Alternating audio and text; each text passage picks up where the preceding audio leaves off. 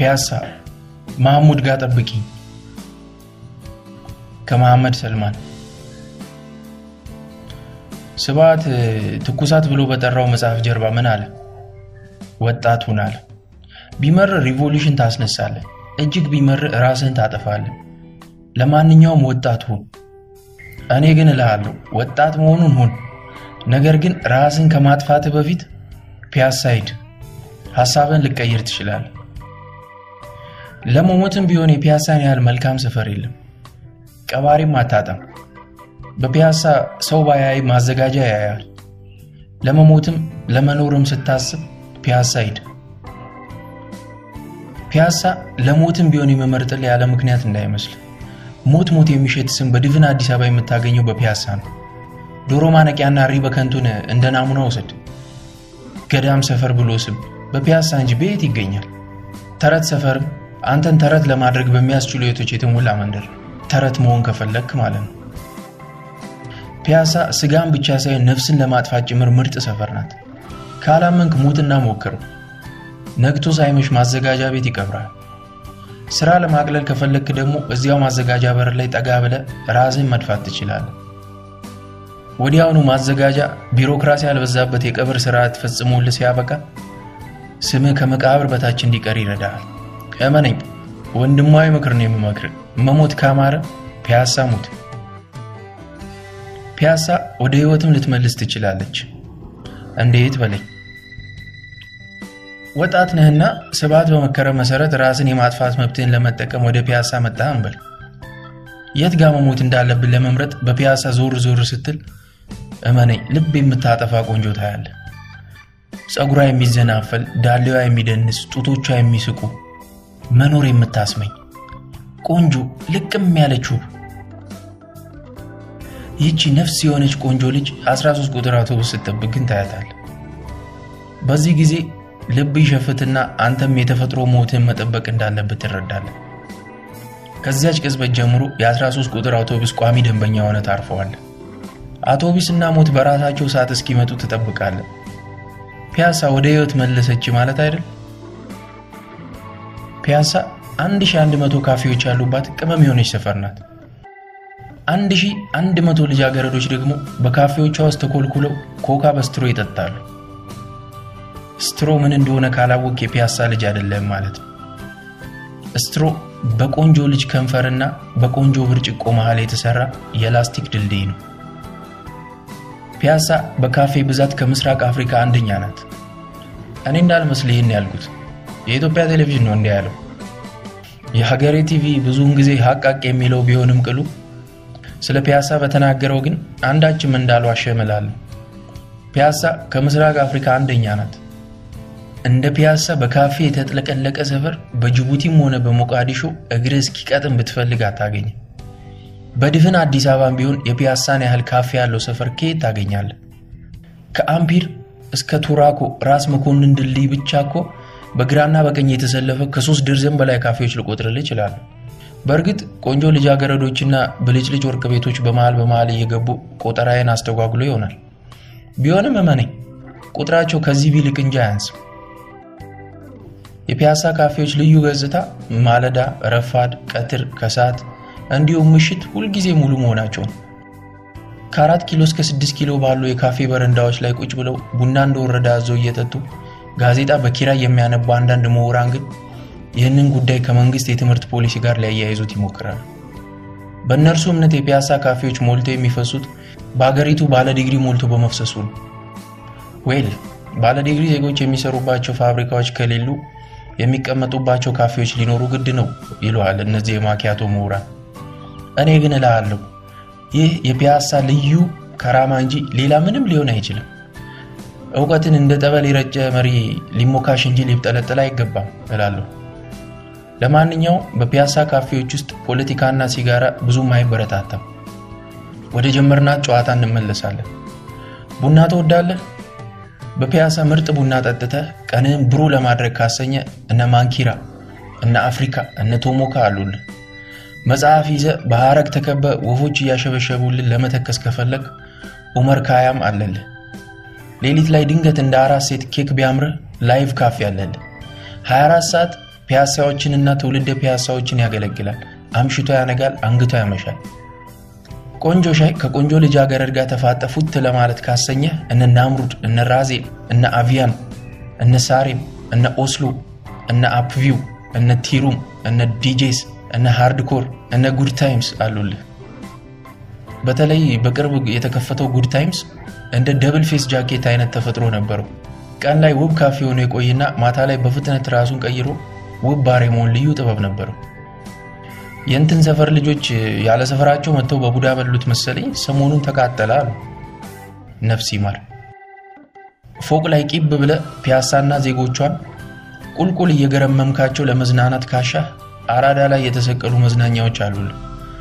እነ አራዳ፣ እነ ሲድኒ፣ እነ ትዊንስ፣ እነ ቤስት በፒያሳ ከባህር ጠለል በላይ በምናምን ሺህ ጫማ ከፍታ የሚገኙ ካፌዎች ናቸው። አለልህ ደግሞ እንደ ዳሎል ከፒያሳ ጠለል በታች ተቀብሮ ያለ ካፌ ቼንትሮ ይሰኛል። ከቼንትሮ ማዶ ደግሞ ትሪያኖን ያፈጥብሃል። ትሪያኖን ካፌ በረንዳ ላይ ቁጭ ካልክ አምስት ኪሎ ቅድስተ ማርያም እና ካሳንቺስ 22 ማዞሪያ በአቋራጭ የሚጭኑ ታክሲዎች ከእግር ስር ውር ውር ሲሉ ታያለ። የወያላና ሹፌር ፍቅር ምን እንደሚመስል ትታዘባል። አንድ የታክሲ ወያላ ኑሮውን ለማሸነፍ ሩቅ ምስራቅ ድረስ የሚሰማ ድምፅ ሲያወጣ ትመለከተዋል። ያን የሚያህል የድምፁ ጉልበት ያለ ነዳጅ ኃይል የሚወጣበት ብቸኛ ሀገር አገሬ የኢትዮጵያ እንደሆነች አይተህ ትፈርዳለህ። ያን እያሰብክ ይህን እየታዘብክ የሞቀ ማኪያቶ ይቀዘቅዛል። ፒያሳ ሶስት አይንህን ከገለጥክላት ታፈዝሃለች። ፒያሳ ማህሙድ ሙዚቃ ቤት ወረድ ስትል የማህሙድ የሥራ ባልደረቦች እቁብ ገብተው ለፒያሳ ያበረክቱትን ካፌ ታገኘዋለህ። ሚውዚክ ካፌ ተብሎ ይጠራል። በዚህ ካፌ ራሱ ማህሙድና ጥላውን ድሮ አብረው ሲዘፍኑ አለማየሁ እሸቴ ሲደንስ፣ ነፃነት መለሰ፣ ቴዎድሮስ ታደሰና ኮኩ ሰብስቤ ወጣት ቆንጆ ሳሉ ወዘተ ፎቶቸውን ታየዋለህ። ፎቶቸው ብቻ ሳይሆን ድንገት የሆነ ጥግ ቁጭ ብለው ማኪያቶ ሲጠጡም ልታያቸው ትችላለህ። እዚህ ቤት መጥተህ ፈርሙልኝ ብትላቸው ብዙም አይከፋቸውም። የማኪያቶ ሂሳብ ከመክፈል በፊት ብታስፈርማቸው ደግሞ የበለጠ ቀላል ይሆንላል። በነገር ላይ የዚህ ካፌ ግድግዳና ምሰሶ የተሰራው ከሙዚቀኞቻችን የካሴትና የሲዲ ክምችት ነው። ለቤቱ ልዩ ውበት አጎናጽፎታል። ለምትወዳቸው የአገር ዜመኞች ከዚህ ካፌያቸው ቡና በመጠጣት ብቻ ሳይሆን original ካሴት በመግዛት ፍቅርን ብትገልጽላቸው ይመርቀዋል። ደግሞ አለልህ በቅርቡ ፒያሳን የተቀላቀለ ጉደኛ ካፌ ኪያብ ካፌ ይባላል። ከማህሙድ ሙዚቃ ቤት አራት እርምጃ ወደ ግራ ፈንጠር ብትል ታገኘዋል። እንዴት ያምራል መሰለ! ኪያብ ካፌ ወንበሩ፣ ግድግዳው፣ ጠረጴዛው ሁሉ ከኬክ የተሰራ ስለሚመስል ትሳሳለታል። ወለሉም ክሬም ኬክ ስለሚመስል ስትራመድ እንዳትጨፈልቀው ተጠንቅቀ ነው። የወለሉ ውበት ግመጡኝ ግመጡኝ ያሰኛል። ቻል አርገው።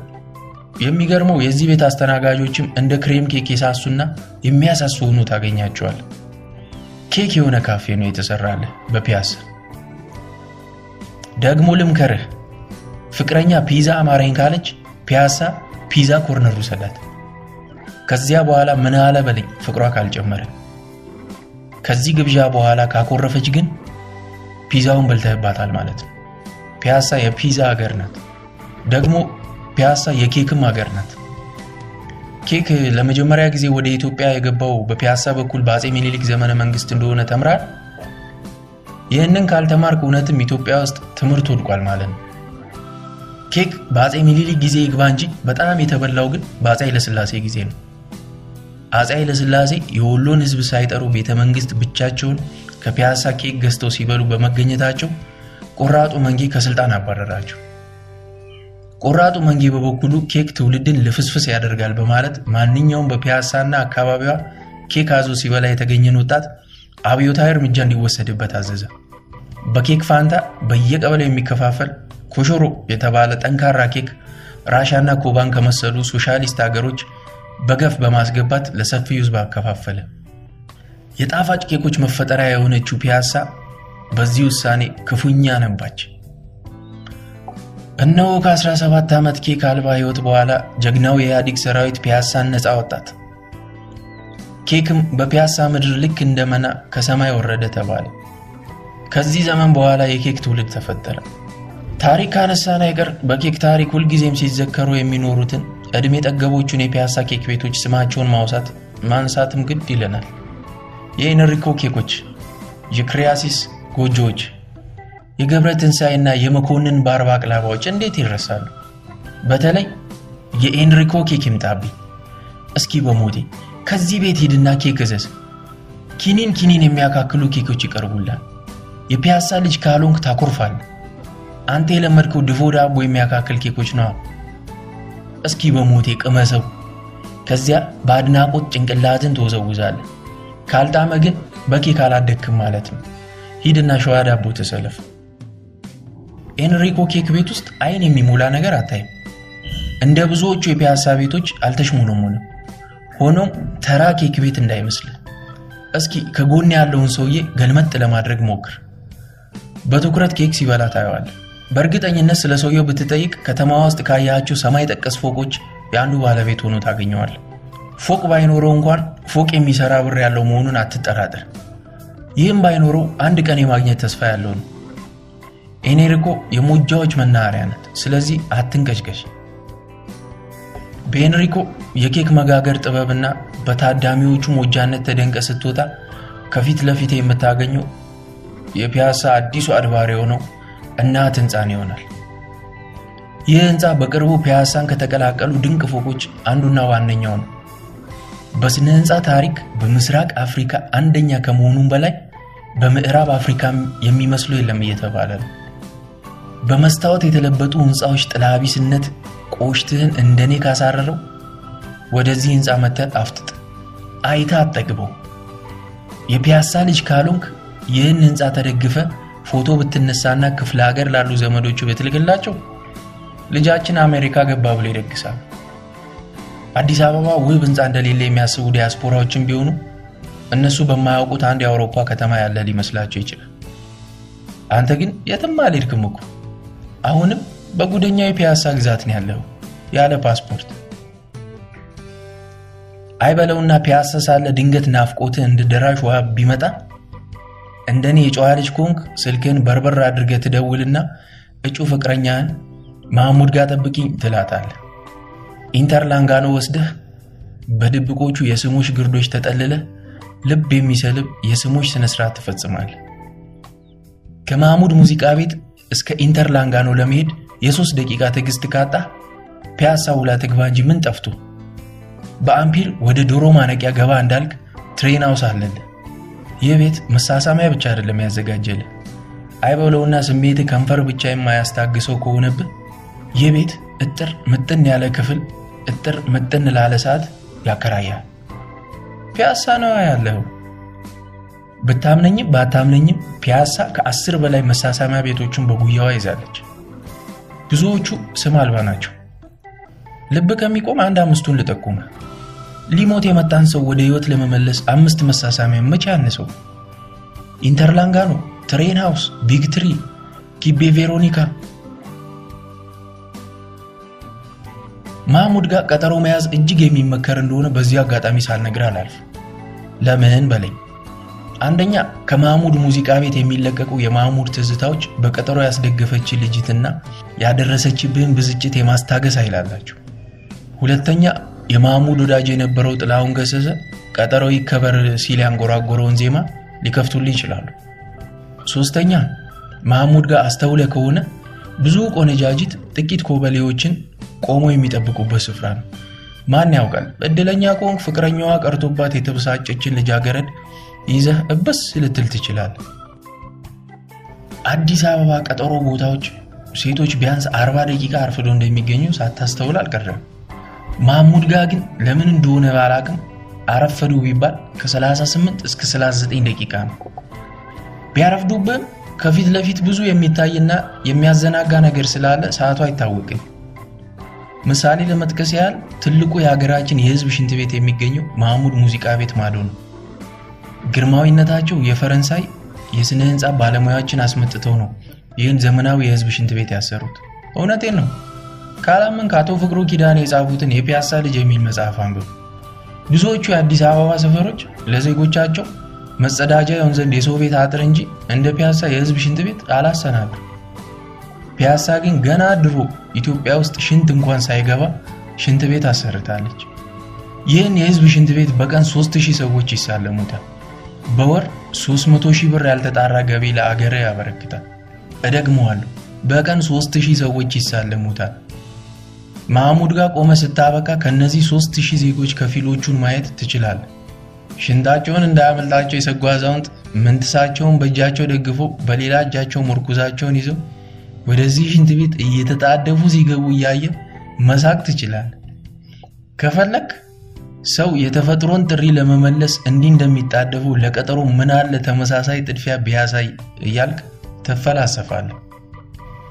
ሽንት ያጣደፋቸው ምዕመናን ማየት ከሰለች ደግሞ ቀና በል። አይንህን ከህዝብ ሽንት ቤት ወደ ህዝብ Sonic screen ይወረውራል። ፒያሳ በቅርቡ ራሷን ከእህት ከተሞች ጋር ለማስተካከል ያስተከለችው ይህ ትልቅ digital screen የማያሳይ ነገር የለም። ከቶምና ጄሪ የአባሮሽ ጨዋታ ጀምሮ እስከ ህገ መንግስቱ አንቀጾች ይተነትንልሃል። ህገ መንግስቱ የብሔር ብሔረሰቦችን እኩልነት እንዴት እንዳስከበረ ካልገባ አንቀጽ በአንቀጽ ያስረዳል። ትንሽ ከቆየም የሴቶች እኩልነት በአገራችን በአያሌው እየሰፈነ እንደሆነ ያሳያል። ይህኔ ከሴት ጓደኛ ጋር የያዝከው ቀጠሮ ትዝ ይላል። Sonic screen ኡ ላይ በሚታየው የህገ መንግስቱ አንቀጽ ውስጥ እንዲህ የሚል ነገር እንዲስተካከል ትመኛለህ። የሴቶች እኩልነት ቀጠሮ በማክበርም ጭምር ይረጋገጥ። አይንህን ከ Sonic screen ኡ ስትነቅል የቀጠርካት ልጅ አበባ መስላ በፒያሳ ምድር ድንገት ከተፍ ትላለች። ጉንጮችህን ሳም ሳም እቅፍ እቅፍ ስታደርግህ ንዴትህ በፒያሳ ሰማይ ላይ ሲተን ታየዋል። ድንገት ድራሽ አባቱ ይጠፋል። ጭራሽ ቀጠሮ ማርፈዷ ተዘንግቶ አንተው ራስህ ያረፈድክ መስሎ ብዙ አስቆምኩሽ እንዲህ ልትል ይቃጣል። በፒያሳ በዶሮ ማነቂያ ዶሮ አይታነቅም፣ ሰው ግን ይታነቃል። ለምሳሌ ኑሮ አልሞላ ሲለው ወይም ዶሮ እጅግ አምሮት መግዣ ሲያጣ ኪስ ውስጥ 12 ብር ከሌለ ለምን ትኖራለህ? ዶሮ እንኳን በአቅሟ 12 ብልት አላት እኮ። ስለዚህ ብትታነቅ አልተሳሳትክም። በድፍን አዲስ አበባ ኑሮን ቀለል አድርገው መኖር የሚሹ ዜጎች ፒያሳን ከፒያሳም ዶሮ ማነቂያን የሚመርጡ ያለ ምክንያት አይምሰልም። ኪስ ቢነጣ መሄጃ ብታጣ ፒያሳ እንደ ቦሌ ሂድ ከዚህ ብላ ካለ ሰፈሩ እንደመጣ ውሻ አታደርግህም። በመሰረቱ ቦሌ ብዙ forged የቦሌ ልጆች እየተሳቀቁ የሚስቁባት ሰፈር እንደሆነች ልንገር። ፒያሳ ግን 32 ጥርስና 12 ጥርስ ያላቸው ዜጎች እኩል የሚስቁባት ቦታ ናት። የቦሌ ልጅ የለውም አባየ ሲባል ሰምተ ይሆናል። የፒያሳ ልጅ ደግሞ የለውም forged። ድሃና ሀብታም እየተጋፋ የሚዝናኑባት ድንቅ ስፍራ ናት ፒያሳ። ከ British Council ጀርባ እንደ ፍልፈል ሹልክ እያሉ የሚወጡ ልብን ወከክ የሚያደርጉ ቆንጃጅትን አይተ ይሆናል። ቤታቸውን ብታየው ትገረማለህ። ዶሮ ማነቂያም እንደዚያው ነው። የትም ሰፈር ከዋናው አስፓልት ጀርባ ጉድ እንጂ ሌላ የለም። ጉዱን የጋረዱት ፎቆች ናቸው። እውነቴን ነው የምልህ። ድፍን አዲስ አበባ ውስጥ ብትዞር ከፎቅ ጀርባ ፎቅ ታገኛለህ? አታገኝም። በቅርቡ የተወለዱትን ቦሌ መድኃኔዓለምና አዲሱን ካሳንቺስ ትተህ እግር እስኪቀጥም ብትዞር በአዲስ አበባ ከፎቅ ጀርባ ፎቅ አታገኝም። ካላመንክ እንወራረድ። ለመሆኑ ኢትዮጵያ ውስጥ የፎቅ ጥቅም በስንት እንደሚከፈል ታውቃለህ?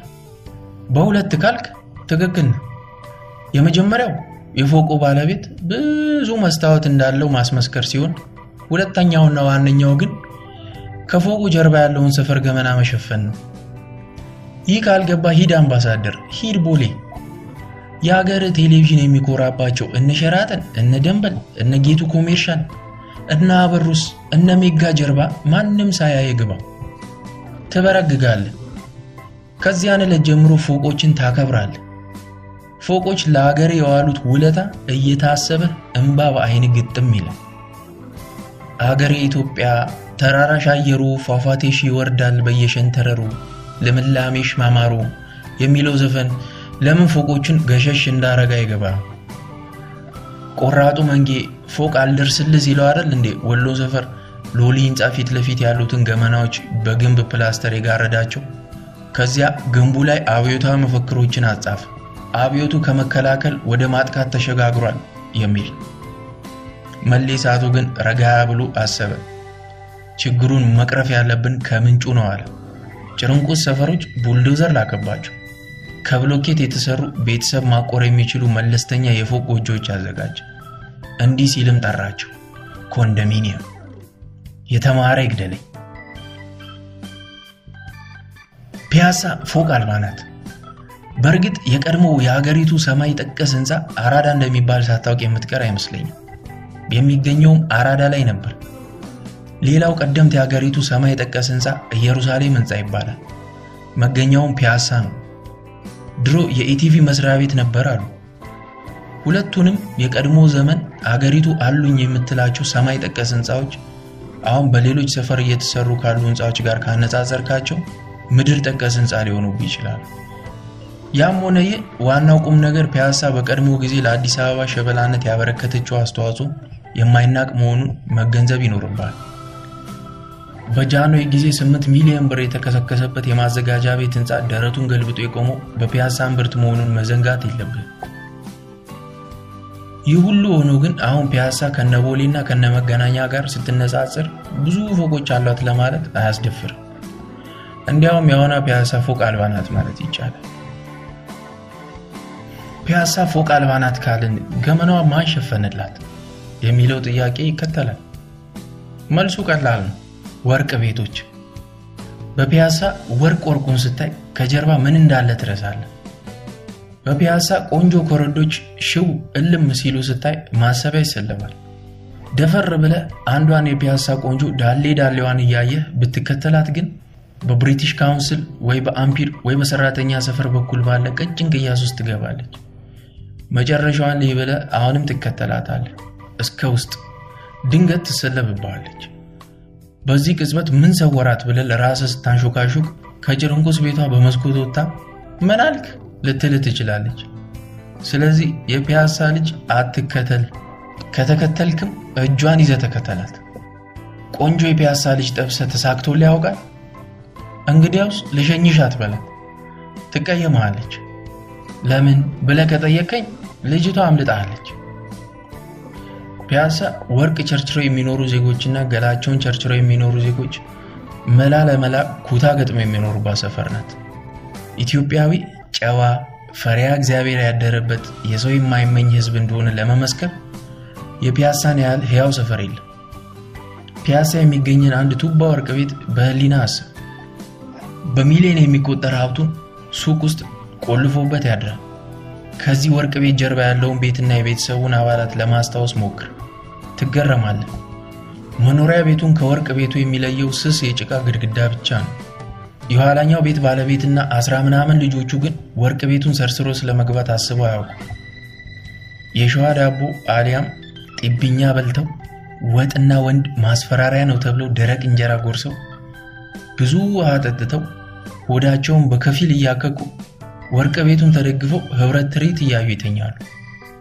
ወርቅ ቤቶችን ከተደገፉ መኖሪያ ቤቶች በአመዛኙ የሚገኙት በዶሮ ማነቂያ ነው። በመሆኑም ለዶሮ ማነቂያ ዜጎች ጨዋነት ክብር ስንል ቀጥለን ሰፈሩን በዶሮ በረር እንቃኛለን። ሂድ ዶሮ ማነቂያ። ውስጥ ውስጡን ፒያሳን ፒያሳ ያደረጋት አንዱ ሀብቷ ምን ይመስላል? ዶሮ ማነቂያ ነው። በ12 ብር 24 ሰዓት ቀብረር ብላ የምትኖርባት ጉደኛ የፒያሳ ጓዳ። በቸርነቷ የሚስተካከሏት አራት ኪሎ ባሻ ወልዴ ሰፈር እና አውቶቡስ ተራ ብቻ ናቸው። እስቲ ለአፍታ የዶሮ ማነቂያን ድርሳን እንግለጥ። መቼ ለታ ዶሮ ማነቂያ ሄድኩ።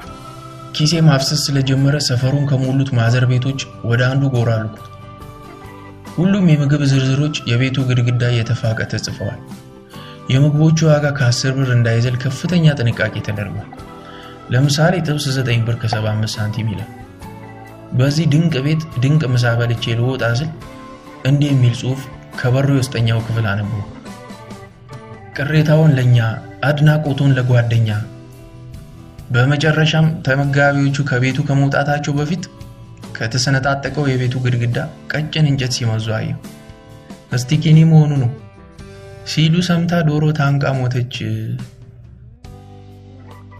ሂድ ዶሮ ማነቂያ እነ መካ ቤት፣ እነ ሸምሱ ቤት፣ እነ ቦስ ሺሻ ቤት በቴሌቪዥን ተንሰፍስፈ የመታያቸው አርቲስቶች አንድ ጥግ ይዘው በነፃነት ሲጋራቸውን ሲያቦኑት በርጫቸውን በውርጫቸው ላይ አስቀምጠው ሲበረጩ ትመለከታለህ። ከዚህ ስፍራ ማንም ፈርሙልኝ አይላቸውም። ማንም አያቁለጨለጭባቸውም። እነርሱን ከዶሮ አስበልጦ የሚያያቸው ሰው በድፍን ዶሮ ማነቂያ አታገኝም። ስለዚህ ነፃነታቸውን ለመጎናጸፍ ዶሮ ማነቂያን መረጡ። እርሷም የነፃነት ምድራቸው ሆነች። በየቲያትር ቤቶች እጅ እስኪቀጥን ያጨበጨብክለት ድርሰት የተፈጠረው ዶሮ ማነቂያ ውስጥ ሊሆን ይችላል። የድርሰቱ ቃለ ተውኔት የሚሸመደደው በነመካ ቤት የጫት ጉዝጓዝ ላይ ነው። ደግሞ አርቲስት ብቻ አይምሰልህ የዶሮ ማነቂያ መታወቂያ የወሰደው የተማሩና የተመራመሩ ኢትዮጵያ ጨረቃ ላይ ከወጣች መወጣጫ መሰላሉን ያዋቅራሉ የሚባሉ ምሁራን ተራ ሰው መስለው ዶሮ ማነቂያ ይሽለኮልካሉ። ማን መሆናቸውን የምታውቀው ግን ከእነርሱ ጋር ለማውራት እድሉ ሲገጥም ብቻ ነው። እውቀታቸው መሬትን ከሰማይ ይደባልቃል። እነርሱ ግን በዶሮ ማነቂያ ከዶሮ ጋር አባሮሽ ይጫወታሉ። ዶሮ ማነቂያ ሺሻና ጫት ቤቶቿ በየጊዜው በዘመቻ ይታሸጉባታል። በዚያ ስታልፍ በቤቶቹ በር ላይ በቀይ ቀለም ታሽጓል የሚል ጽሑፍም አንብበ ይሆናል።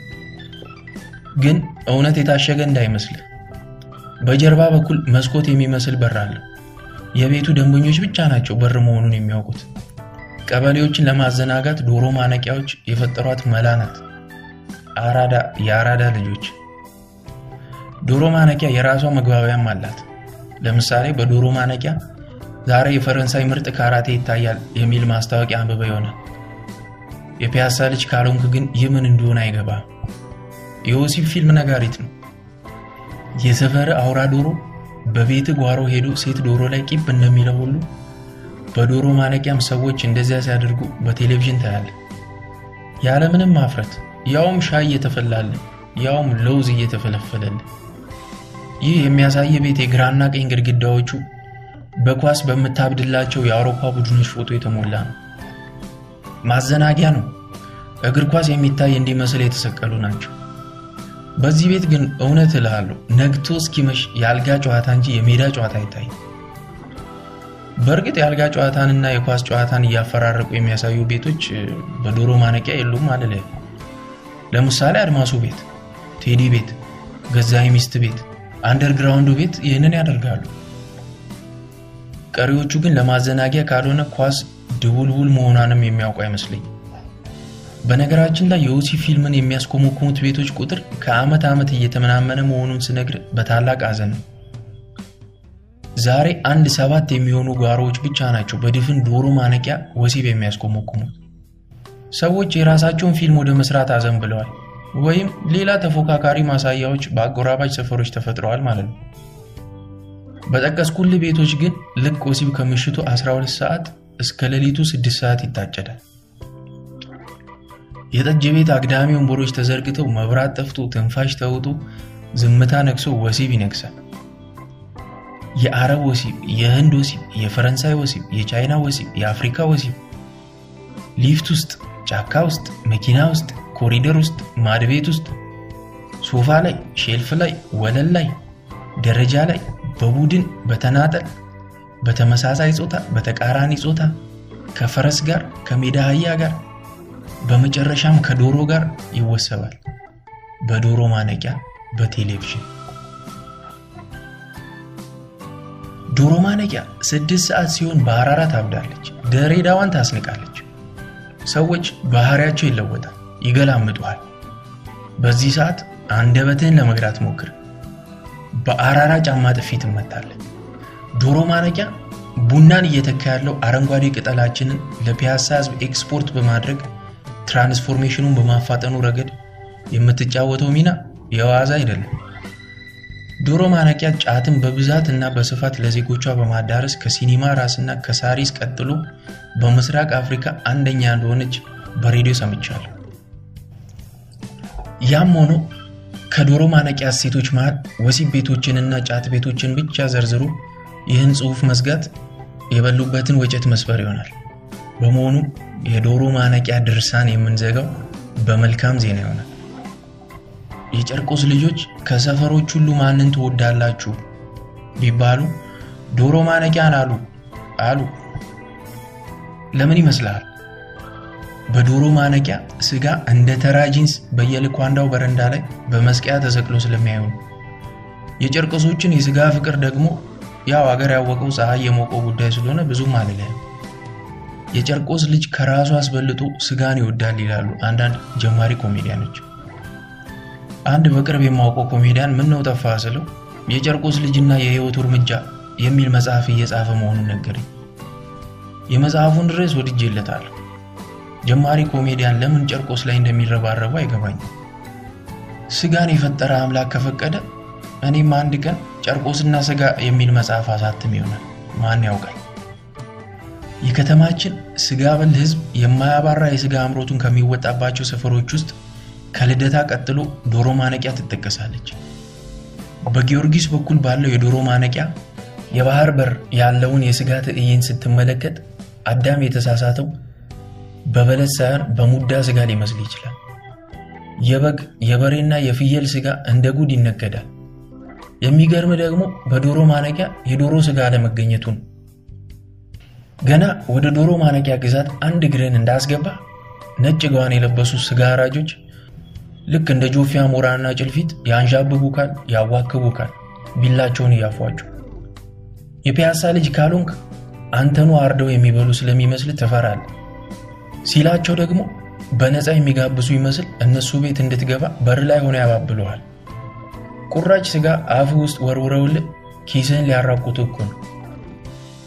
እነ በቀለ፣ እነ ባምቡ፣ እነ አዱኛ፣ እነ ፋሲካ፣ እነ ቤተልሔም፣ እነ ታደሰ መስኮቶቻቸውን የስጋ መጋረጃ አሰርተውለት እንቁልልጭ ይለዋል። አይነ ስጋዎቹን በደንብ እንዲያይ ስልሳ ሻማ አምፖል በስጋው ትይዩ ያበሩላል። የኃይል እጥረት በከተማችን እንዲከሰቱ ከሚያደርጉ ግዙፍ የሲሚንቶ ፋብሪካዎች ቀጥሎ የዶሮ ማነቂያ የስጋ ቤት አምፖሎች ዋነኞቹ ናቸው ብዬ ብጮ የሚሰማኝ አጥቻለሁ። አባይ የተገደበ ስለሆነ ይህ ስጋቴ ትርጉም ያለው አይመስልም። ለማንኛውም እንደ አብዛኛው የሀገረ ዜጋ ስጋን ለአውደ ዓመት ብቻ የምታገኝ ከሆነ ወይም እንደ ጨርቆስ ልጆች ስጋን እንደ ኦሎምፒክ በየአራት ዓመቱ የምትበላ ከሆነ በዶሮ ማነቂያ እየተመላለስክ አምሮትን ልትወጣ ትችላለህ። መብላት ነበር እያልክ ትዝታለህ። ስጋውን በቅርብ ርቀት እያየህ ታጓራለህ። ልክ ቅድመ አያቶች ጣሊያን ላይ እንደፎከሩት አንተም ታቅራራለህ። መብላት ነበር እያልክ በዶሮ ማነቂያ። ፒያሳ የሚለው ቃል የመጣው ከአውሮፓ አህጉር ከጣሊያን ሀገር ሮም ከሚባል ሰፈር ሲሆን ትርጉሙም አደባባይ ወይም ማዕከል እንደማለት ነው። ይህ ቃል በሀገራችን የትግርኛ ተናጋሪ ወገኖቻችንም ዘንድ እንግዳ ቃል እንዳልሆነ ስነግር በታላቅ ኩራት ነው። ለምሳሌ አንድ ደርባባ ትግራያዊ እናት ቆንጆ ልጃቸውን ጓለይ ማዕረይ በፒያሳ አትሂዲ ብለው ቢመክሩ ልጄ ማሬ በአስፓልት አትሂጂ ለማለት ፈልገው እንደሆነ ትረዳለህ። ስለሆነም ከኛው ትግርኛና ከእነርሱ ጣሊያን ተዳቅሎ ፒያሳ የሚለው ውብ ስርወ ቃል ተፈጠረ። ትርጉሙን ዘርዘር አድርገን ስንበይነው ደግሞ የሚከተለው ማለት ሊሆን ይችላል። ፒያሳ የቆነጃጅት ማዕከል፣ የውቦች አደባባይ፣ ውበት የሚዠቀዠቅበት በየአስፓልቱ በየካፌው። ጣሊያንኛና ህልም እንደፈችው ነው ይላሉ በጣሊያን ጊዜ አርበኛ የነበሩ አበው ሲተርቱ። እውነት ብለዋል። ፒያሳ የቆነጃጅት ማርና ወተት ናት። ካላመንክ ታሪክ አገላብጥ፣ መጽሐፍት ግለጥ፣ አንብብ፣ ጠይቅ። እሳት ወይ አበባን አንብበዋል? የዛሬ ወጣቶች ከዲርቶ ጋዳ ውጭ መጽሐፍ መች ታነባላችሁ? ለማንኛውም በህይወት ያነበብከው ዴርቶ ጋዳን ብቻ ከሆነ እንኳን ዴርቶ ጋዳ ውስጥ ስሙ የተጠቀሰው አንጋፋው ኢትዮጵያዊ ባለቅኔ ታገኛለህ። ስሙ ጸጋዬ ገብረ መድኅን ይባላል። ነፍሱን ይማረው። ከግብሮቹ አንዱ ውብ ቅኔዎችን መዝረፍ ነበር። እሳት ወይ አበባ አንዱ ቅኔ የዘረፈባት ማሳ ነው። ፒያሳ እንኳን ዛሬ ጥንትም ቢሆን የቆንጆዎች ሰፈር ለመሆኗ ጸጋዬ በተከታዩ ግጥም ይነግራል። መቶ አምስተኛ ገጽ ላይ ግለጡ። ይህን ቅኔ ታነባለን። ለፒያሳ የተዘረፈ ቅኔ። እግርኒ አርቀን ማስተዋል ማለት የእኛን ስልጣኔ ድልድይ እግር ማየት ነው ብለዋል። እስቲ እንግዲህ እግርኒ የአባቶች የአይን ድንበር ከተረከዝ ሎሚ ሳያልፍ አንተ ግን ጆቢራው ዘራፍ ጠረፍ አይወስንህ ጉብል ጥሎ በዘመንህ እድል አይንህ ባት አልፎ እንዲዋልል። ከዚህ ወዲያ ጀግንነት የለ ከዚህ የከረረ ግዳጅ። በአደባባይ የዱር ገደል ስትናደፍ የእግር አዋጅ። ሌቱን በየሌት ግለብ ቀኑን ጭምር በጠራራ።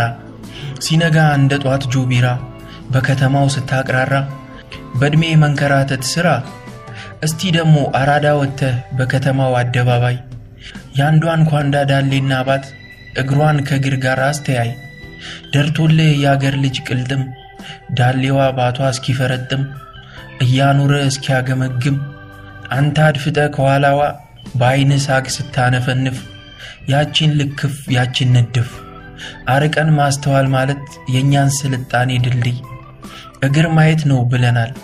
አሜን በቃ እግር እኔ። ጸጋዬ ገብረ መድኅን ፒያሳ 1983 አንተ አገርህ በሁለቱም ቅዱሳን መጽሐፍ መጠቀሷ ልዩ ኩራት እንደሚሰጥ ሁሉ እኛም የፒያሳ ልጆች በጸጋዬ ገብረ መድኅን ሥራ መካተታችን ያኮራናል። ቦሌ የሚለውን ቃል በሰላምታ መጽሔት እንጂ በየትኛውም ቅዱሳን መጽሐፍ አታገኝ። ጨርቆስ የሚለውን ስም በተጨቆኑ ቀልዶች ሲዲ ውስጥ እንጂ የትም አታገኘው። ፒያሳን ግን በታላቁ ባለቅኔ ጸጋዬ ገብረ መድኅን መጽሐፍ እንደ ልብ ታገኘዋል። ለማንኛውም ከላይ በቀረበልህ ግጥም በመመስረት የሚከተሉትን ከምንባቡ የወጡ ጥያቄዎች መልስ። አንደኛ፣ ግጥሙን ደራሲው የት ቁጭ ብሎ እየጻፈው ይመስልሃል? ሀ ጨርቆስ፣ ለ ፒያሳ፣ ሐመሯ ቦሌ ድልድይ፣ መ አሲምባ። ሁለተኛ፣ ከግጥሙ መንፈስ በመነሳት የቁንጅና ማር ወተት የሚፈስባት ሰፈር የተባለችው ሀ ላምበረት፣ ለ ፒያሳ፣ ሐመሯ ካራቆሬ፣ መ ከለ በስተቀር ሁሉም መልስ ናቸው። ፒያሳን ከሌሎች እህት ሰፈሮች ልዩ የሚያደርጋት ለላይኛው ለታችኛውም የህብረተሰብ ክፍል የምትመጥን በመሆኗ ነው። በቀላሉ እንዲገባ ወጣት ምሳሌ ልስጥ። አይበለውና ወንድነታ አስቸገረህና እንደኔ በጨዋ መንገድ ቀሽት የሆነች ፍቅረኛህን መሐሙድ ጋር ጠብቂኝ ብለህ ኬክ ጋብዘህ በጁስ ተለማምተህ በክትፎ ተለማምነህ ከንፈር ላይ ቂብ ማለት የማትችል ከሆነ አሊያም ደግሞ የሴት ቢሮክራሲ ከሰፈር ቀበሌ ጋር የሚመሳሰልብህ ከሆነ ፒያሳ መፍትሄ አለ። እስኪመሽ መታገስ ከቻልክና ኪስ ድፍን ብሮች ካቆረ እነ ባካል ጽዮን፣ ብሉ ናይል፣ እነ ጊቤ፣ እነ ቼኮቬራ፣ እነ ቻናል ፋይፍ ይተባበሯል። እስኪመሽ መታገስ ካልቻልክ ደግሞ እነ ገሊላ ሆቴል፣ እነ ይልማ ሆቴል፣ እነ ይርጋ ሆቴል አሉልህ። እነዚህ ቤቶች ከሰዓት ላይ ነጭ ማኪያቶ አዘህ ከሴት አስተናጋጆቹ ጋር አጭሬ የምትደራደርባቸው ቤቶች ናቸው። በተለይ ይልማ ሆቴል ድሮ ፔሌ ቤት በመባል ይታወቅ ነበር። የደራ ገበያ የነበረው ቤት ነበር። የሆነ ጊዜ የሆነ ቡዳ በለው። ዛሬ ገና ወደ ግቢው ስትገባ አንዳች ነገር ማጅራትን ይጨመድደዋል። ወደ ውስጥ ትንሽ እንደተራመድክ ደግሞ በአማጽያን ሴት አዳሪያን የአይን ጥቃት ይደርስባል። የሚጠጣ ለማዘዝ ገና ወንበሬን ከመያዝ ግማሽ ደርዘን የሚሆኑ ቀናዳሪዎች የኔ ነው የኔ ነው ብለው ፊት ላይ ሲደባደቡ ታስተውላለ። ያዘዝከውን ኮካ ገና ፉት ከማለት ደግሞ በግራና በቀኝ የብዙ የቀን ሴት አዳሪዎች አይንና ጭን ተከፍቶ እንቁልልጭ ሲል ታያለ። ፊኛን ለማስተንፈስ ጓሮ ወደሚገኘው ሽንት ቤት ስትንቀሳቀስ ነፍሱ፣ ቀዩ፣ ባሪያው፣ ሆድዬ፣ የኔ ቆንጆ እንዝናና እየተባልክ ትለመናለህ። በነገር ላይ ቼኮቬራ እና ቻናል ፋይፍ ለፒያሳ አዲስ ገብ ናቸው። ገና ከመምጣታቸው የትናንሽ ጎረምሶች ቡጢ ቤት ሆነው ነበር። አሁን ተሻሽለው እንደሆነ አላውቅም። እነዚያ ቤቶች በጨርቆስ ክፍለ ከተማ ቢከፈቱ ይሻል ነበር። ድብድብ የሚያምረው እዚያ ነው። እንደምታውቀው የፒያሳ ልጅ ይመታል እንጂ አይደባደብም። ለማንኛውም ጀግኖቹ እነ ቼኩቬራ እንኳን ወደ ተቀደሰችው ፒያሳ በደህና መጣችሁልን ብለናል። ዋጋ ከተወደደብህ ደግሞ ቀውጢ ሰፈር ልጠቁመ ከትግራይ ሆቴል እስከ ጣይቱ ሆቴል ያለውን መንገድ ታውቀዋለህ? ይህን አጭር ጎዳና የያዘውን ረጅም ጉድ በዝርዝር ለመግለጽ እንደ መስቀል አደባባይ ሰፊ ብራና ቢገኝም የሚሞከር አይደለም። በያዘው የሴተኛ አዳሪዎች ብዛት ከምስራቅ አፍሪካ አንደኛ ሳይሆን አይቀርም። ከአዲስ አበባ ግን ከቺቺኒያ ቀጥሎ ሁለተኛ እንደሆነ ስነግር ያለ ጥርጥር ነው። በዚህ ሰፈር ንጉሳቸውን እንደሚጠብቁ ሚኒስቴሮች የመንገዱን ግራና ቀኝ ተሰልፈው የሚቆሙ ልጅ እግር ኮማሪቶች በየዕለቱ ይወለዳሉ። ደግሞም በየምሽቱ ቁጥራቸው ይጨምራል። ከየት ነው የሚፈልቁት ልትል ትችላለህ። ጥሩ ጥያቄ ነው ያነሳው። ሴቶቹ አራት ኪሎን፣ አውቶቡስ ተራን፣ ጣሊያን ሰፈርን ከመሰሉ የጎረቤት ቀዮች ወደ ፒያሳ ይፈልሳሉ። ስደት ወደ አረብ ሀገር ብቻ መስሏል። ወደ ፒያሳም ስደት አለ። ከነዚህ ጎረቤት ሰፈሮች አታለው የሚያመጧቸው ደግሞ እሳት የላሱ የፒያሳ ደላሎች ናቸው። እንዲህ ይሏቸዋል። ፒያሳ የሚባል ሀገር አለ፣ ወርቅ የሚታፈስበት፣ ባለጸጋ የሚኮንበት። ፓስፖርት አውጪና ወደ ፒያሳ ተሰደጅ፣ ለቤተሰቦችሽ ረብጣ የፒያሳ ዶላር ትልኪያለሽ። ከየሰፈሩ በዚህ መልክ በደላሎች ለስደት የተዳረጉ ትኩስ ኃይሎች ጣይቱ አካባቢን የስደት መጠለያቸው ያደርጓታል። ሰራተኛ ሰፈርና ዶሮ ማነቂያ ባሉ ቆጥ ቤቶች አዳራቸውን ያደርጋሉ። አሁን አሁን እነዚያ የፒያሳ የጎዳና ኮማሪቶች መቆሚያ ቦታ እያጡ ስለሆነ ተራ በተራ መተዛዘል ጀምሯል። የፒያሳ ክፍለ ከተማ ለእነዚህ የጎዳና ኮማሪቶች ወይ ኮንዶሚኒየም ወይ ኮንዶም ሊሰጣቸው ይገባል ስንል እንማጸናለን። ስጦታውን እንዲያገኙ መደራጀት ካለባቸው እናደራጃለን፣ መታቀፍ ካለባቸው እናቅፋለን፣ ወዘተ። ፒያሳን በቅርቡ በምሽት አይታት ከሆነ ሰንሻይን ባር፣ ገብረ ትንሣኤ ኬክ ቤት፣ መብራት ኃይል ህንፃ፣ ሲኒማ ኢትዮጵያ ደጅ፣ መሐሙድ ጋር፣ መሐሙድ ቁልቁለቱን፣ አራዳ አቀበቱን፣ አላሙዲን አጥሩን፣ ሁሉም ደጆቻቸው በኮልኮሌዎች ተሞልተዋል። ደፈር ብለህ ከጠየቅ ኮልኮሌዎቹ outdoor service ይሰጠዋል። እየመሸ ሲሄድ ደግሞ ይደፍረዋል። ነፍሱ ባርዬ፣ ባሪች፣ ቀዮ እያሉ እያባበሉ እያቆላመጡ እያጣፈጡ እያሰመጡ በነገር ላይ ሼክ አላሙዲን ላለፉት አስር ዓመታት ያጠሩትን የማዘጋጃ ሜዳ ሰሞኑን አምርረው እያስቆፈሩት እንደሆነ አይቻልም። የቁፋሮውን ጥልቀትና የወሰደውን ጊዜ በማየት የፒያሳ ጀዝቦች ወርቁ ከአዶላ ሳይሆን ከፒያሳ ነው የሚወጣው እያሉ ይቀልዳሉ አሉ። ይህ አላሙዲን ያጠረው ህንፃ ድሮ ወርቅ ወርቅ የእግር ኳስ ተጫዋቾችን ያፈራ ነበር ይባላል። እነ መንግስቱ ወርቁን፣ እነ ወርቁ ኪዳኔን፣ እነ ወርቅነሽ ተስፉንና እነ ወርቄ ብርቄን አራጋቢዎች ናቸው። እነ ወርቅነህ ዘውዴን፣ እነ ወርቁ ድንቁን ኳስ አቀባዮች ሆነው ሰርተዋል። እነ ወርቁ ኪዳኔን፣ እነ ፍቅሩ ወርቁን፣ እነ ወርቁ ፍቅሩን እውነት እንዳይመስል ደግሞ የኢትዮጵያን እግር ኳስ የሚገድለውም የሚያነሳውም አላሙዲን ነው የሚል ፒያሳዊ ፍልስፍና በቅርቡ ሰሙ። እንዴት አልኩ። እንዲህ አሉኝ። እሳት የላሱ የፒያሳ ልጆች ናቸው የሚያወጉኝ። የኢትዮጵያ ብሔራዊ ቡድን ሁልጊዜም ጥሩ ይጫወታል፣ ነገር ግን የግብ ዕድል የለውም። ችግሩ ምንድን ነው ተብሎ በፊፋ ባለሙያዎች ሲጠና ለካንስ ተጫዋቾቻችን ጎል በሌለው ሜዳ training ስለሚሰሩ ነው። ሼኩ መጫወቻ ሜዳዎችን ለፎቅ መስሪያ ይወስዱና በምትኩ የውጭ አሰልጣኝ ይቀጥሩልናል። በዚህም ምክንያት ጥሩ እንጫወታለን፣ ነገር ግን ጎል አናገባም። እንዲህ ከሆነ ነገሩ ሼኩ አሰልጣኙን ወስደው ሜዳውን ቢመልሱልን መልካም ሳይሆን አይቀርም። ባንጫወትም የግብ ዕድል ይኖረን ነበር። ወይም ደግሞ ሼኩ ቶሎ የፒያሳን ህንፃ ገንብተው ጥሩ ጥሩ ዣንጥላ መሸጫ ሱቅ በመክፈት የስታዲየምን ህዝብ በእጅ አዙር ይከሱታል ብዬ አስባለሁ። ምስኪን የስታዲየም ህዝብ አሁንም ጎል እየጠበቀ ፀሐይ ይመተዋል፣ ዝናብ ይመተዋል፣ ፌዴራል ይመተዋል። ቀልዱን ትተን የምር እናወራ ከተባለ ሼኩ አሁን አሁን ህዝቡን ከልባቸው የካሱት ይመስላል። አገሪቱ ውስጥ እየተሰሩ ካሉ ስቴዲየሞች ዘጠና በመቶውን የሚያሰሩት እኮ እርሳቸው ናቸው። ለእነዚህ ስታዲየሞች ግማሽ ቢሊየን ብር ከኪሳቸው ሲሰጡ በአይኔ በብረቱ አይቻለሁ፣ ቆጥር ያለው ሆኖም በነካ እጃቸው ለውቧ ፒያሳ አንድ ማራካኛ የሚያህል ስቴዲየም ቢሰሩልን የፒያሳን የክብር ዜግነት እንሰጣቸው ነበር ወዲያውኑ። ሼኩ የሚያሰሩት ይህ የፒያሳ ህንፃ ሲያልቅ ፒያሳ ምን መልክ ይኖራት ይሆን ስላስባለሁ። ፈጣሪ ይህን ሳያሳየኝና ቡድናችን ብራዚልን በፍጹም ቅጣት ምት አሸንፎ የዓለም ዋንጫ የሚወስድበትን ቀን ሳያሳየኝ እንዳይጠራኝ በርትቼ ጸልያለሁ። የምጽአት ቀን እንዲሁ ሩቅ ከሆነ ማለቴ ነው።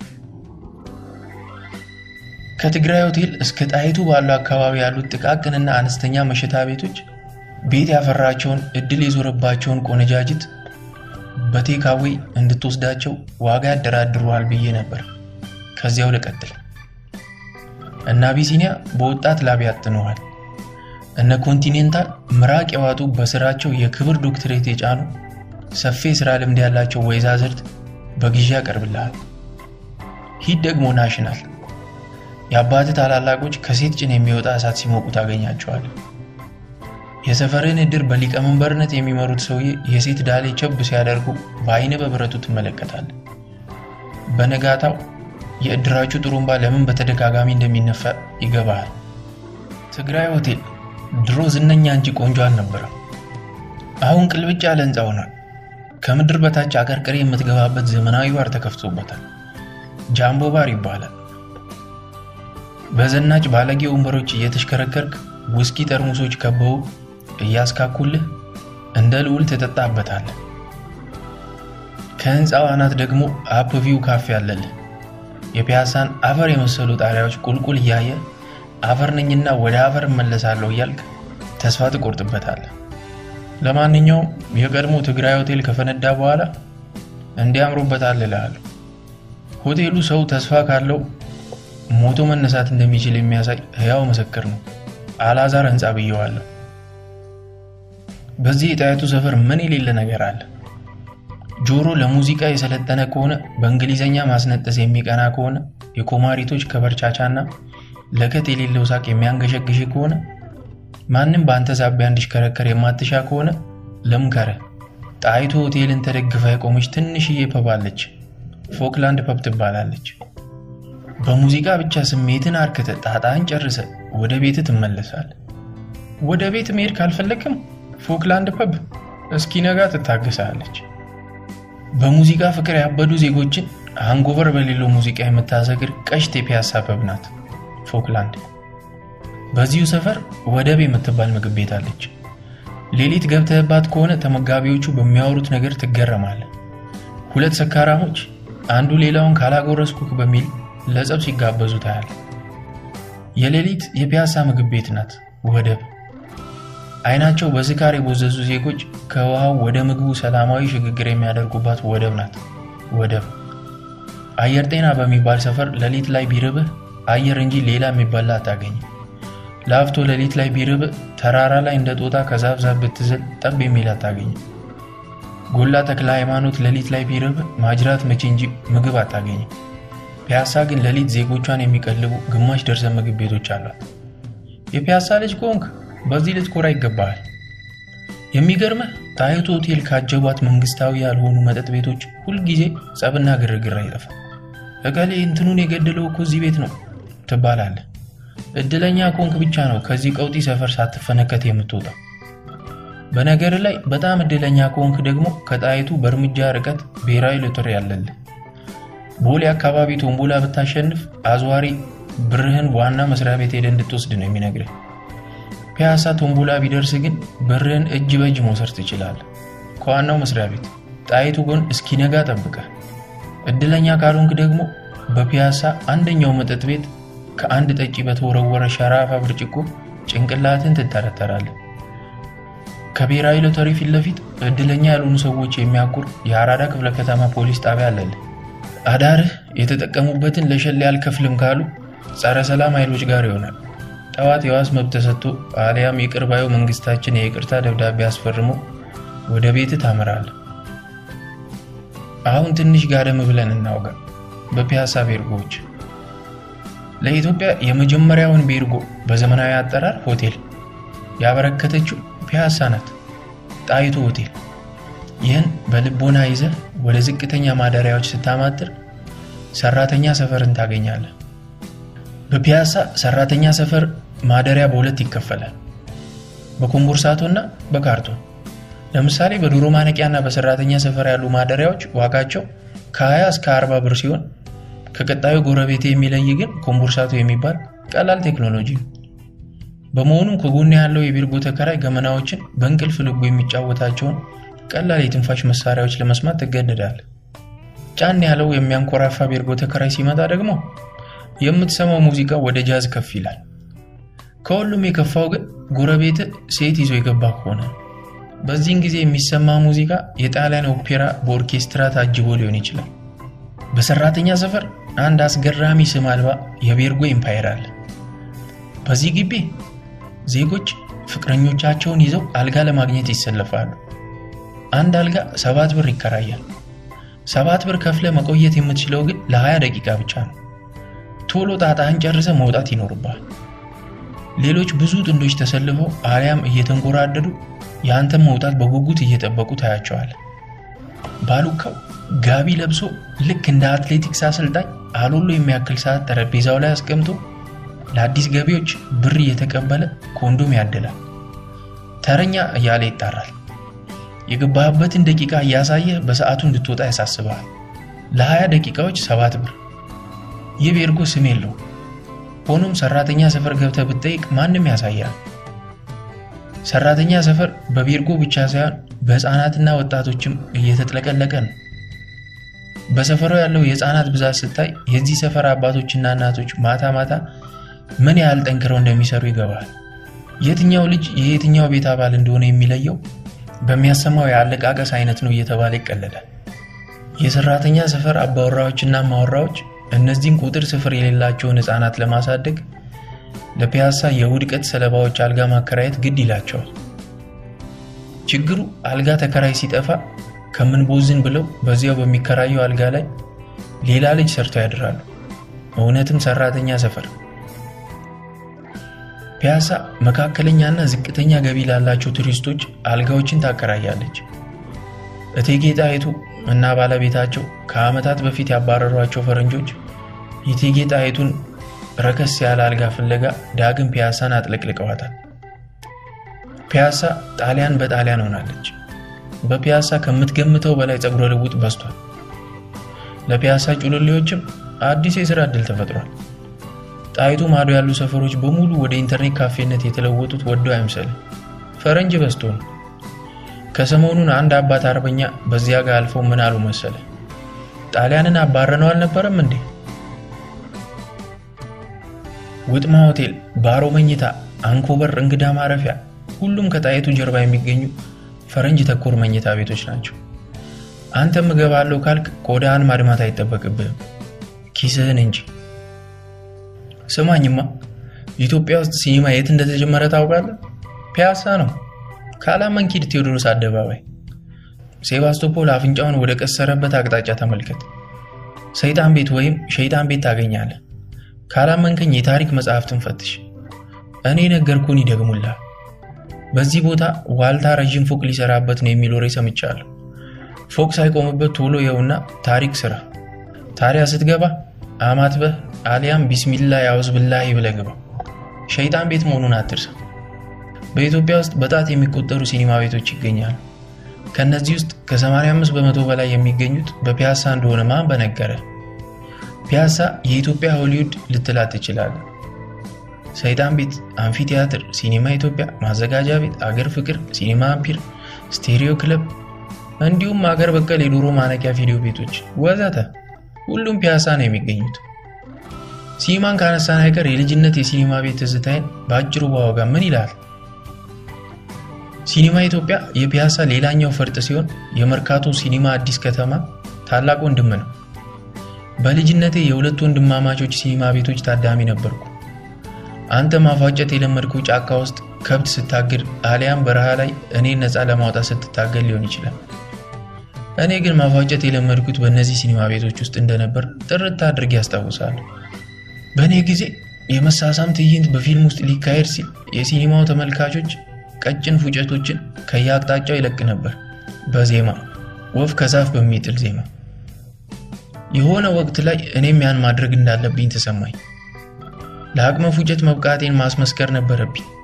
በመጀመሪያ ሙከራ ያፏጨው ፉጨት ከፌርማታ የተንቀሳቀሰውን አውቶቡስ ለማስቆም የሚያፏጭ የፉጨት አይነት በመሆኑ ከኋላ የተቀመጡት ጉልቤዎች በኩርኩም አበሰሉኝ። ከዚህ ኩርኩም በኋላ ለሁለት ሳምንት ያህል ፉጨት ጠላው፣ ፊልም ጠላው፣ መሳሳም ጠላው። ዘመዶቼ ሁሉ ከአገር ቤት ሲመጡ መሳም ጠላው። ከቀናት በኋላ ኩርኩማ በደንብ ስትሽርልኝ ቤት ውስጥ ፉጨት ብቻዬን መለማመድ ጀመር። ሰው በርትቶ ከሰራና ዓላማ ካለው ለካንስ የማያሳካው ታምር የለም። ተሳካልኝ። ለስላሳ ፉጨት ማፏጨት ቻልኩ።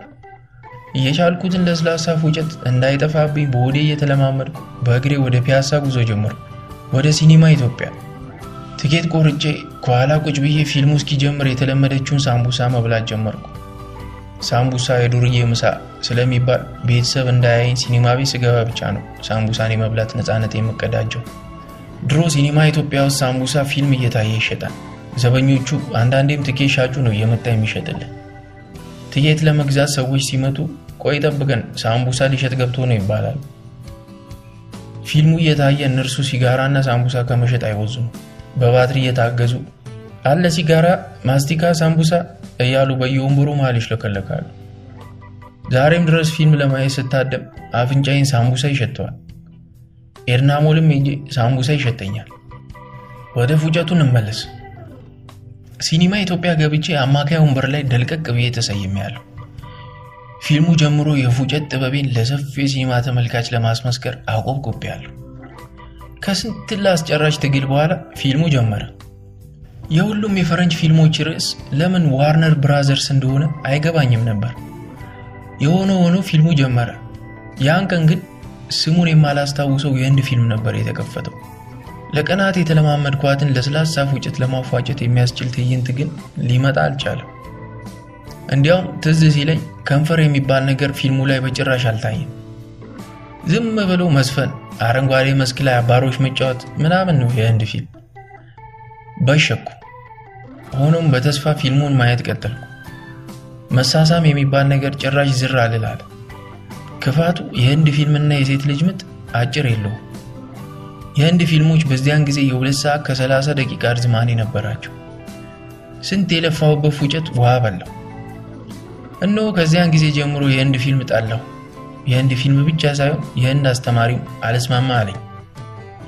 አሁን ይህ ሲኒማ ቤት እንደኔ በስሎ አድጎና ጎልብቶ የህንድ ፊልምን ልማታዊነት አይታይበትም በሚል እንዳይታይ አግዶታል አሉ። ሲኒማ ኢትዮጵያ ለሀገር በቀል ፊልሞች በሩን ክፍት አድርጓል። እርምጃውን እደግፋለሁ። የህንድ ፊልም ኢልማታዊ ብቻ ሳይሆን ኢፉጨታዊም ነው።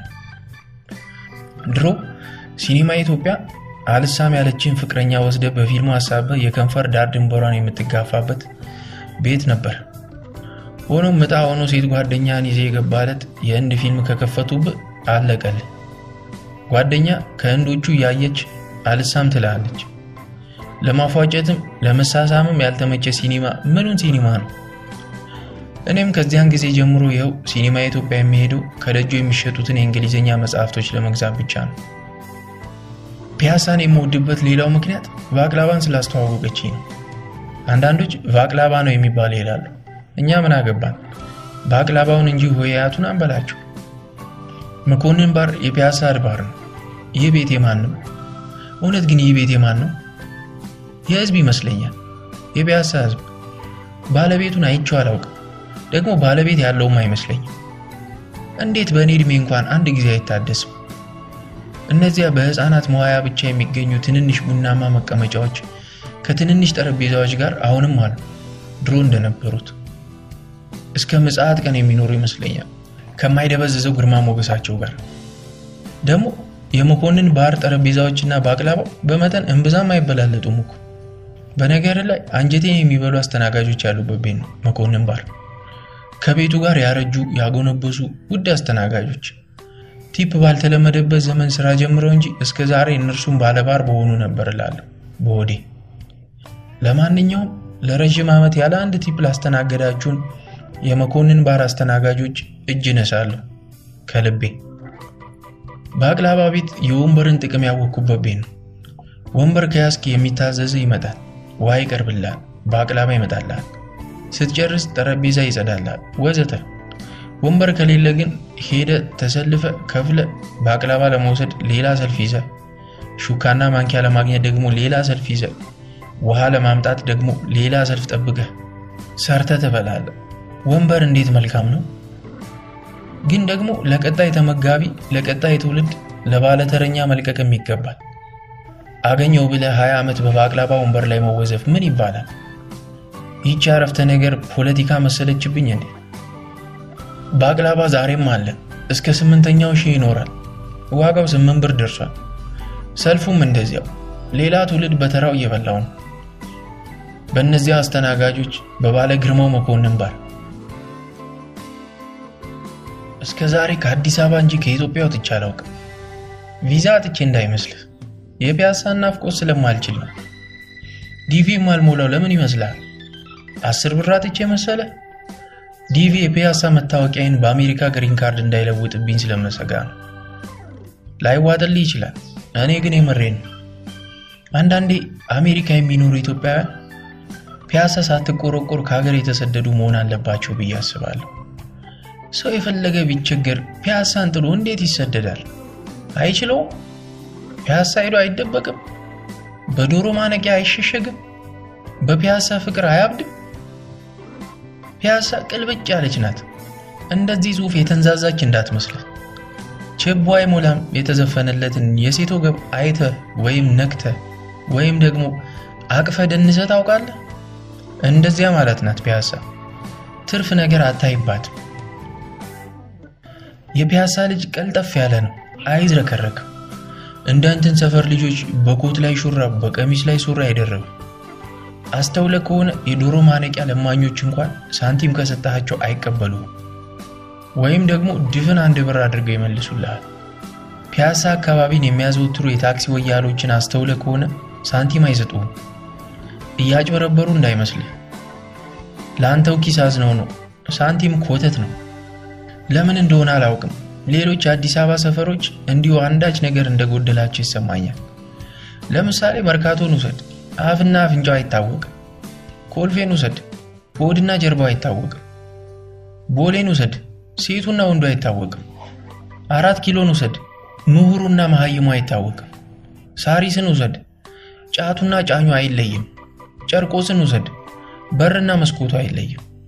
ፒያሳ ሂድ አሟልቶ አይሰጥ ፈጣሪ የሚለውን አገርኛ ብሂል ከማስታወሻ ደብተር ትሰረዛለህ።